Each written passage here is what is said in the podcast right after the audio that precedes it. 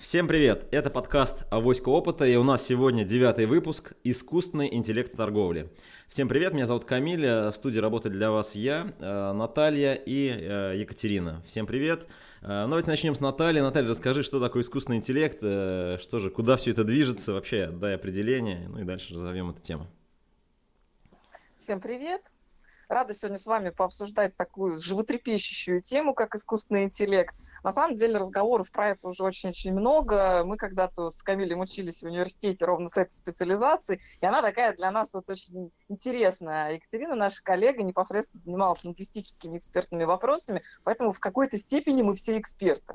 Да? В то же самое время дать простое определение, что же такое искусственный интеллект, причем простыми словами, чтобы понял даже ребенок, честно говоря, весьма затруднительно. А сегодня в мире используется некий стандарт искусственной интеллекции, концепции, терминологии. В 2019 году он начал переводиться на русский язык, и ратификация будет завершена в 2021 году, поэтому официального определения, господа, искусственного интеллекта не существует. Существуют лишь подходы, определенные с 1935 года, 1935 года, различными математиками. Да? Мы о них немножко сейчас поговорим. Да? Самый первый принцип, по которому мы отличаем искусственный интеллект от всех остальных программ, которых мы называем просто автоматизацией, заключается в том, что искусственный интеллект должен работать не только с данными, но и со знанием. Что же это такое? Да? Когда мы учились в университете, нам говорили, что данные знания отличаются друг от друга простым наличием правила. Если есть просто данные, которые вы как-то сравниваете, это просто данные и правила работы с данными. И это алгоритмизация. А если вы работаете со знаниями, то вы каким-то образом описываете правила, в том числе нечеткие. Например, я хочу понять, что моя компания строит высокие или невысокие дома. Если моя аудитория живет в сельской местности, три этажа – это высокий дом. Если моя аудитория живет в огромных мегаполисах, то высокий дом – это что-то от 50 или от 100 этажей. Да? Как же с этим обращаться? Да? Но мы на самом деле сейчас коснулись совсем другой темы, это называется нечеткие данные. Вот как только мы попадаем на стык того, что мы можем определить однозначно и неоднозначно, мы и начинаем разговаривать о классе алгоритмов, которые в общем и целом называются таким словом, как искусственный интеллект. Что же такое искусственный интеллект, как его определяют ученые, информатики, кибернетики, математики и, собственно говоря, весь кластер специалистов, называемых сегодня data scientists. Да? Это общая умственная способность цифровых машин к рассуждению, решению проблем, принятию решений и, собственно говоря, обучению достаточно трудно а, провести границу между тем, что уже является рассуждением и все еще является просто исполнением алгоритма. А, когда мы говорим о том, что искусственный интеллект несет некую пользу для вас как предпринимателей, для вас как представителей торговли в офлайне, в онлайне, мы скорее говорим об аналитике данных огромных, да, и вы наверняка слышали много раз это словосочетание big data, да, и мы начинаем говорить о том, что можно данные разрабатывать, да, по большому счету это именно так. Мы собираем и аккумулируем благодаря существующим техническим и софтверным решениям гигантское количество данных, которые в той или иной степени описывает поведение, то есть фактически совершенные нашими пользователями, клиентами или нашей целевой аудиторией какие-то действия да, в офлайне и в онлайне в равной степени. И мы эти данные можем, а, собирать, б, фиксировать, с, хранить, д, каким-то образом обрабатывать, анализировать, и е, пытаться делать из этого вывод. Вот, конечно, с последней, собственно говоря, составляющей делать выводы, все и достаточно сложно. А что такое искусственный интеллект с точки зрения там, математики? Да? А, в 1935 году Тьюринг предложил некое определение интеллектуальной машины, и, собственно говоря, к 1953 году разработал известный тест Тьюринга, заключающийся в следующем. Машина и человек беседуют друг с другом. Со стороны есть некий третий судья, который не знает, кто из них машина, а кто из них человек. И если судья к какому-то моменту времени не сможет определиться, кто с какой стороны, это означает, что искусственный интеллект состоялся. Да? Это одна из э, версий вот этого алгоритмического теста. И, собственно говоря, современная Алиса или Сири, хорошо известная вам, да, представляют собой именно такую версию теста Тьюринга. Огромное количество роботов, типа там Paper, которые используются в ритейлах разных э, стран, в разных магазинах и в разных сетях, действительно производит именно такую историю, когда просто помогает пользователю определиться с ответом на поисковый запрос, например. Да? На самом деле любая поисковая система, в которой вы пишете словами, набирая буквы на клавиатуре или говорите голосом, хоть Яндекс, хоть Google, хоть Bing, хоть множество других, да, они, по сути, собой представляют как раз такую историю. Вы задаете машине вопрос, она дает на него ответ. И сегодня вы привыкли к тому, что ответ она дает релевантный. Да? То есть если вы ищете какую-то информацию, например, как улучшить свои продажи, вы получаете массу ссылок, какие-то из них полезные, какие-то бесполезные, но по сути это то же самое, что разговор с человеком. То есть, пожалуйста, вот этот пример экспертной символьной системы, а, вы его пользуете уже, ребята, не первый год и даже не первое десятилетие, и оно работает. По факту поиск в экспертных системах, если мы не берем глобальный интернет, да, существовал и до эры интернета, то есть до 93 -го года, и специалисты, работавшие в этих сферах, прекрасно знают, что они пользовались различными базами данных, например, по картам, да, например, по поискам вещей в библиотеке и так далее. Очень сложно провести границу, где заканчивается на самом деле просто работа с данными и начинается уже там искусственный интеллект. Второй тест предложил Стив Возняк, легенда Apple – разработчик огромного количества современных технологий мира, в котором мы живем, и назвал его кофейный тест. Он предлагает любому искусственному интеллекту зайти в неизвестную для него квартиру, найти там, собственно говоря, чашку, найти там кофе, кофемашину и сделать себе чашку кофе в том виде, в котором она его любит. На сегодняшний момент, господа, скажу, что ни одна из систем, представленных на рынке искусственного интеллекта, с этой задачей справиться не может. При всем многообразии сложности решений, которые применяются от самых простых историй по там, подбору QR-кода книжки, да, и заканчивая какими-то сложными системами, которые улетают в космос. Тем не менее, на это они пока не способны. Это предмет будущего и разработок. Итого, что мы имеем? Примерно с 50-х годов прошлого века системы искусственного интеллекта разрабатываются и используются в различных отраслях человеческого знания. Соответственно, на сегодняшний момент мы уже 70 лет, как живем в этой эре, вместе с искусственным интеллектом и пока что прекрасно уживаемся. Да? Что произошло для бизнеса вот в непосредственной близости, может быть, за последние 20 лет, да, эта тема действительно стала гораздо более открытой, потому что уровень автоматизации, уровень разработки программных продуктов позволил человечеству, да, обрабатывать гораздо больше данных, чем в предыдущее время. Это радикальные порядки, это не в разы, это просто вот на несколько нулей больше информации мы стали обрабатывать благодаря развитию компьютерной техники. Что это дает нам, как бизнесменам, предпринимателям и, в частности, в работе с ритейлом? Мы можем действительно фиксировать э, то, каким образом наши товары доставляются после заказа э, в офлайновых или онлайновых точках. Да? Мы можем оптимизировать схемы логистики, поручая разработку некоторых маршрутов, например, машинам. Машина принимает решение бесстрастно, да, не выбирая приятный маршрут, по которому водителю интереснее ехать, а рационально взвешивая издержки, соотношения времени, сложности трафика. Да. Вы все сегодня пользуетесь э, таким примером искусственного интеллекта, как я, навигаторы различные, там, Яндекса, Гугла или там, Тугис или еще какие-то, да, и вам удобно подсказывает машина, каким образом вы можете пересесть там с одного трамвая на другой троллейбус, там, перейти в метро или там проехать на машине или даже пройти пешком да, и вы понимаете, что да, это вполне себе удобно, это некое подспорье, которое помогает вам принять решение. Это решает вашу проблему перемещения с точки А в точке Б, и система действительно обучается сама на основании постоянно поступающих в нее новых данных. И она это делает, в общем-то, не хуже человека. Если вы посмотрите на другие вещи, на такие как разработка каких-то принципиально новых решений, да, например, там, создание творческих элементов, написание музыки, разработки логотипов или еще каких-то творческих вещей, например, написание автоматизированных текстов. Вот э, с точки зрения музыки, картин и какой-то художественной эстетической составляющей, да, ну, кому-то нравится то, что предлагают машины, кому-то нет, да.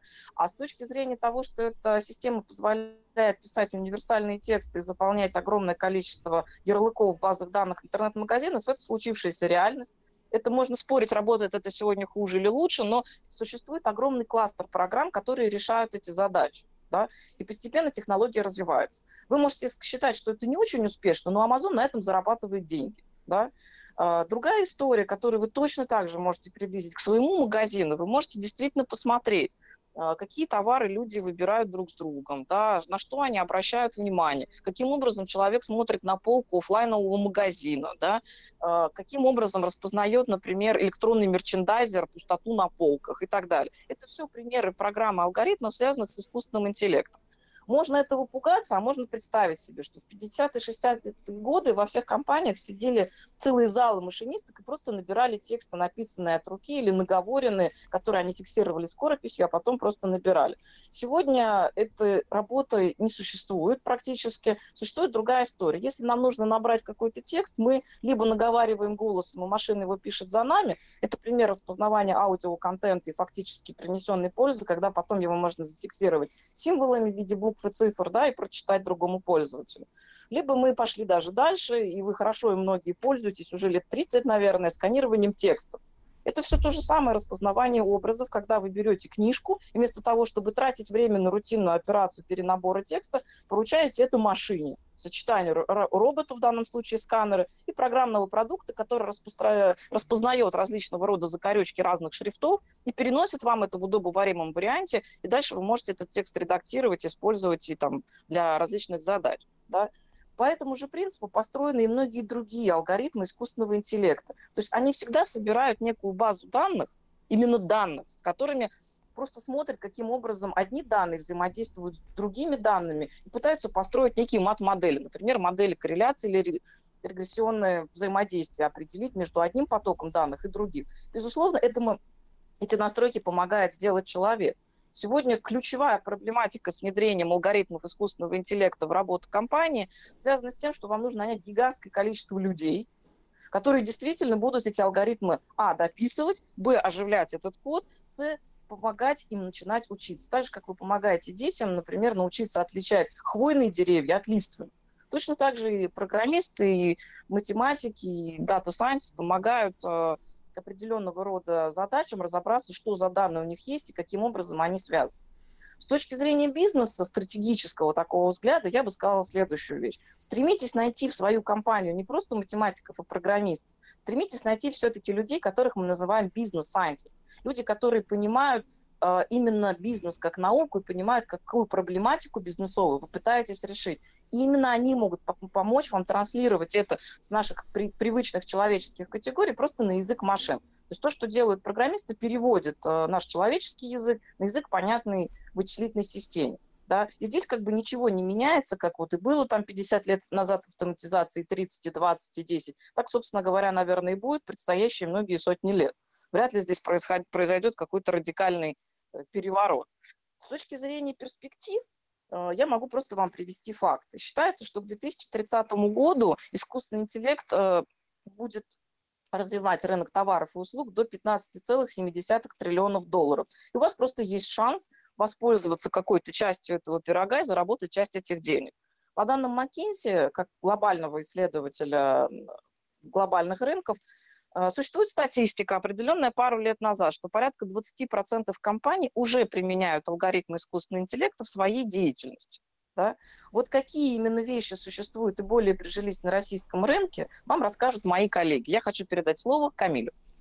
Да, коллеги, всем привет еще раз. Э, действительно, Наталья, спасибо, очень подробно, действительно обстоятельно рассказала про искусственный интеллект. Я попробую э, вот приземлить все эти, все эти моменты, которые Наталья озвучила, именно в конкретику кейсов, как именно это может работать, ну, больше в онлайн, да, у меня будут кейсы. Ну, смотрите еще раз, ребят, то есть если по-простому говорить, то есть есть алгоритм, который позволяет, ну, условно, да, вот у нас э, там пример с кошкой приведу, да, есть, я не знаю, 10 или там 50 или 100 фотографий кошки, да, нам нужно, чтобы какую-то случайную следующую фотографию компьютер определил, что это является кошкой, да. Вот, соответственно, в алгоритме, ну, есть там некие, ну, там такая структура, да, вот, э, которая позволяет обучать и, ну, по определенным параметрам определять, что это кошка, да. Вот. А, это э, очень похоже на то, что происходит в работе мозга, то есть э, я говорю про нейроны, про перцептроны и так далее, да, не буду сейчас углубляться, вот, и поэтому очень часто э, люди, ну, не технари или вот э, люди, которые к этому относятся как э, Э, какой-то такой вот абстрактной штуки, э, ну, немного боготворят эту вещь. То есть делают из нее, ну, такую, знаете, там, вот эта вот история, там, роботы нас поработят и так далее. На самом деле, если, ну, говорить конкретно, предметно, то это, конечно же, алгоритм, который позволяет решить определенные задачи, определенные вещи, которые необходимы. Также хочу отметить, вот Наталья сказала, что в принципе этим алгоритмам не 10 лет, не 20 лет, им уже там 70 лет, они были давно разработаны, использовались, ну вот э, развитие вычислительной техники позволило эти алгоритмы использовать чуть шире. Я бы не сказал, что искусственный интеллект сейчас используется очень широко, но на самом деле нет. Есть, конечно же, инструменты, где он используется, есть инструменты, где он не нужен для использования. Да? Если вам нужно посчитать не знаю, там, x в квадрате, ну, или там умножить на x, на x, да, то есть 5 умножить на 5, да, не нужно использовать искусственный интеллект, есть обычные алгоритмы, которые позволяют эту задачу хорошо решать, да.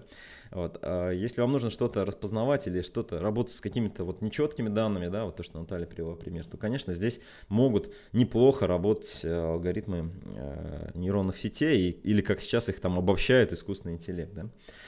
Вот, что э, я вижу и что происходит на рынке конкретных кейсов использования вот этих технологий, вот этих алгоритмов э, в реальной практике, что происходит. Ну, первое, о чем сказала Наталья, это поиск. Поиск, э, Яндекс, понятно, что это нейронная сеть внутри, понятно, что когда ребята стартовали в конце 90-х это было, да, то есть уже тогда они первые, кто начали это использовать, там чуть позже более мощные и так далее, и так далее. Надо отметить, что даже у Яндекса есть, ну и у Гугла то же самое, э, большое количество ассессоров. То есть ассессоры это люди, которые ну, как бы обучают систему, вот то, что Наталья и сказала, да, то есть что, что делает ассессор? То есть у него есть выдача на определенный запрос, и он ставит свои отметки. Это релевантный э, ответ или нерелевантный. На базе вот этих вот знаний, ну, знания это вот как раз правило, да, и формируется алгоритм, и, соответственно, он работает. То есть никакой здесь, ну, как бы мистики нету, да, здесь, ну, обычная работа алгоритма. Вот, соответственно, если вы используете поиск внутри сайта или используете поиск Яндекса внутри сайта, вот у нас в платформе это тоже есть, то понятно, что вы имеете доступ к этим алгоритмам, к определенным сценариям, вот, и можете это использовать как готовый продукт. Да? Вот, возможно, у вас большой проект, тогда ну, вам действительно нужно э, много-много разных данных анализировать, и, соответственно, вы сможете уже э, там, ну, какие-то вещи, которые вам нужны, использовать. Ну, вот э, я не буду сейчас называть бренд. Есть интернет-магазины уже крупные достаточно в России, которые, э, может быть, вы слышали, используют э, такую вещь. Вы загружаете фотографию некого образа, ну, не знаю, какая-то там одежда, не знаю, обувь, там, не знаю. И э, вам э, он подбирает по под этот образ конкретные товары. Да, вот э, это в России уже сервис запустил там, два года назад, по-моему. Вот, э, буквально Facebook это сделал вот 20 мая, то есть буквально месяц назад анонсировал такой похожий сервис. Э, то есть помогают людям выбирать. То есть это по сути такие рекомендательные системы, да? Вот когда ты точно не знаешь, но тебе нужно что-то порекомендовать. Вот это действительно работает. Работает вроде бы неплохо, но я бы не сказал, что это массовый сейчас продукт, что все прям массово этим пользуются, пока это все только набирает силу, и, возможно, именно ваша компания сможет это как-то использовать э, внутри а, для своих задач. Да? Вот, такой, вот такой подбор образа по фотографии, то есть распознавание фотографий. Может быть, кто-то из вас даже знает, у Яндекса есть такая, такой сервис, когда вы загружаете фотографию какую-то, и он ищет другие а, похожие в интернете фотографии по этому, а, по, по, этому, по этой фотографии, похожие на них. Да? Очень легко э, спамеров э, значит, распознавать к вам, когда стучаться ВКонтакте. Вы можете раз фотку взять, загрузить туда и посмотреть, откуда на самом деле значит, спамеры взяли, взяли эту фотографию, потому что она ну, распознает действительно похожие картинки, и, соответственно, они действительно похожи там, да, если, например, там это, ну, лицо там э, девушки, например, да, видно, что похожие девушки дальше там отображаются, да.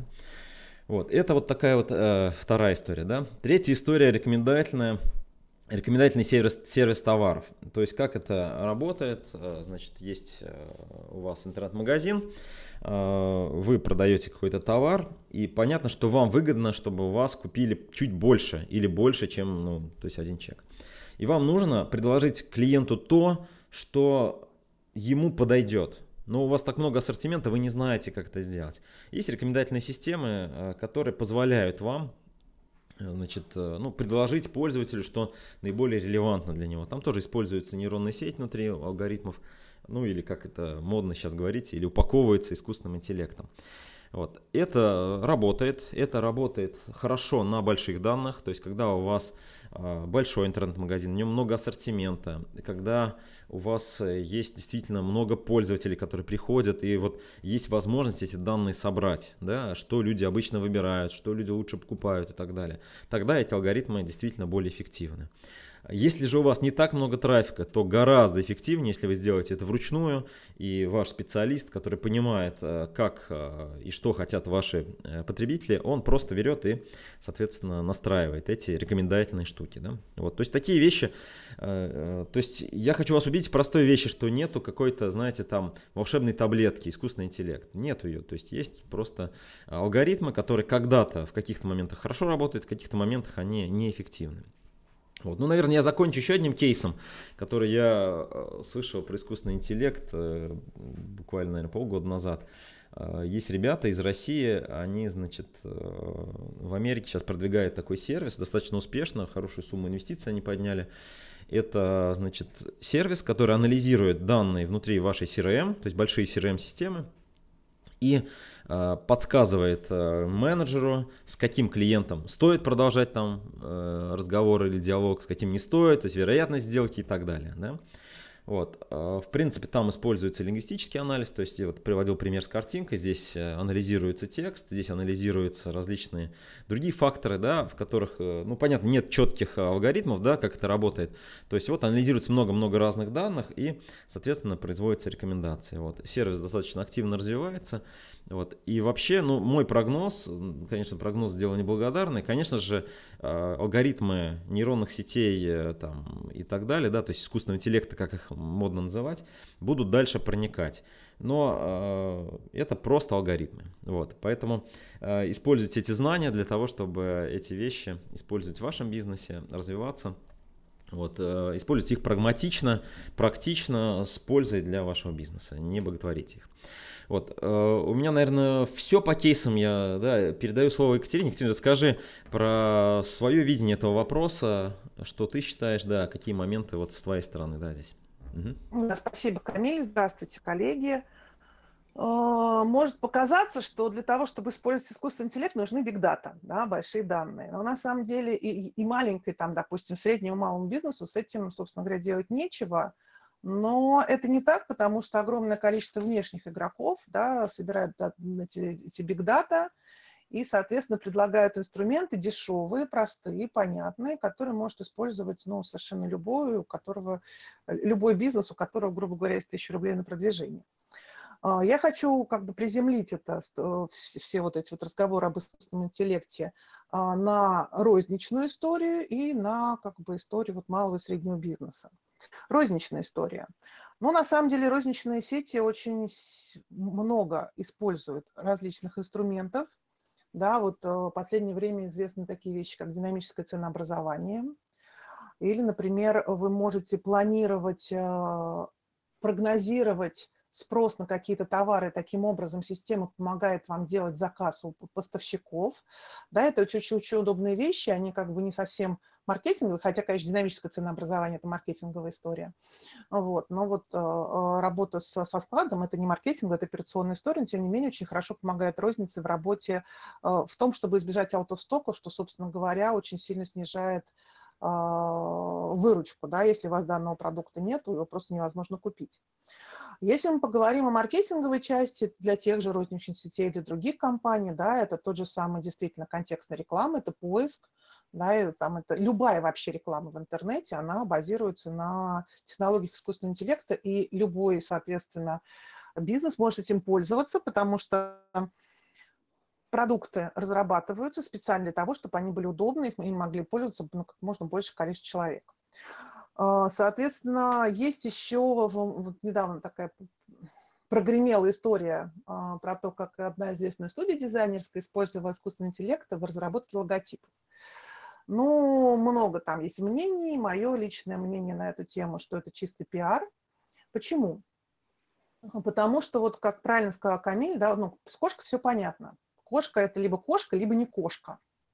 Хотя, допустим, если есть такая кошка, а, королевская шера, да, она огромного размера, она в, достает до ручки двери, а, когда она поднимается, ну, поднимается на лапки, соответственно, это такая смесь кошки, рыси и кого-то еще. То есть это кошка или нет?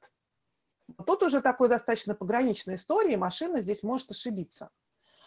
А когда мы говорим о логотипах, там существует намного более, ну, то есть как бы это, естественно, маркирует человек. Вот эта кошка – это не кошка, и машина знает, что да, на мне человек вот сто раз промаркировал, на 101 я уже знаю, что это кошка, допустим, каким-то признакам. Когда дело касается креатива, для маркетинговых целей здесь я, я даже не могу представить, какой специалист может грамотно промаркировать эти логотипы. Во-первых, э, понятие красиво, некрасиво, хорошо, нехорошо для каждой целевой аудитории разное. И поэтому то, что мне хорошо, моему соседу будет казаться совершенно ужасным и скучным. А то, что нравится соседу, там, мне, мне будет вызывать ну, достаточно неприятное ощущение. Потому что в маркетинге еще такое понятие, как целевая аудитория. И то, что хорошо для одной целевой аудитории, может быть совершенно отвратительно для другой целевой аудитории. И никакой э, маркировщик этих логотипов не промаркирует э, все 150 возможных вариантов для каждого логотипа, хорошо это или плохо. Поэтому я, конечно, в эту историю сильно не верю. Ну, то есть, как бы она вполне возможно, что она существует, но как ее обучать, кто ее будет обучать, что это за специалист будет обучать, какое количество полей нужно заполнить, чтобы, заполнить, чтобы система могла с этим работать. Мне, честно говоря, непонятно, намного проще, дешевле, в общем-то, отдать эту работу человеку. А, хотелось бы рассказать про наш э, инструмент, которым, скажем так, мы использовали искусственный интеллект. Мы запустили, как агентство, запустили чек-лист по аудиту процессов маркетинга. Вот, и там у нас фактически это приложение, приложение, которое, э, в которое мы внесли свои знания, то есть мы составили 53 вопроса а, по основным процессам, которые существуют. Там есть стратегический маркетинг, операционный маркетинг – и внутренняя аналитика, как раз вот аналитика тоже, кстати, часто э, использует системы искусственного интеллекта, и аналитика эффективности вашего продвижения, ну, то есть много различных параметров. Вот, и по этим параметрам ну, каждый человек совершенно бесплатно может определить, ну, кому это интересно, может определить состояние его маркетинговой функции в компании. Вот. И вот как бы вот на этом простом инструменте я, я могу показать, что большое количество инструментов используется как раз этот искусственный интеллект. Начнем с того, что нам нужно это каким-то образом рекламировать, да, каким-то образом продвигать. Таргетированная реклама.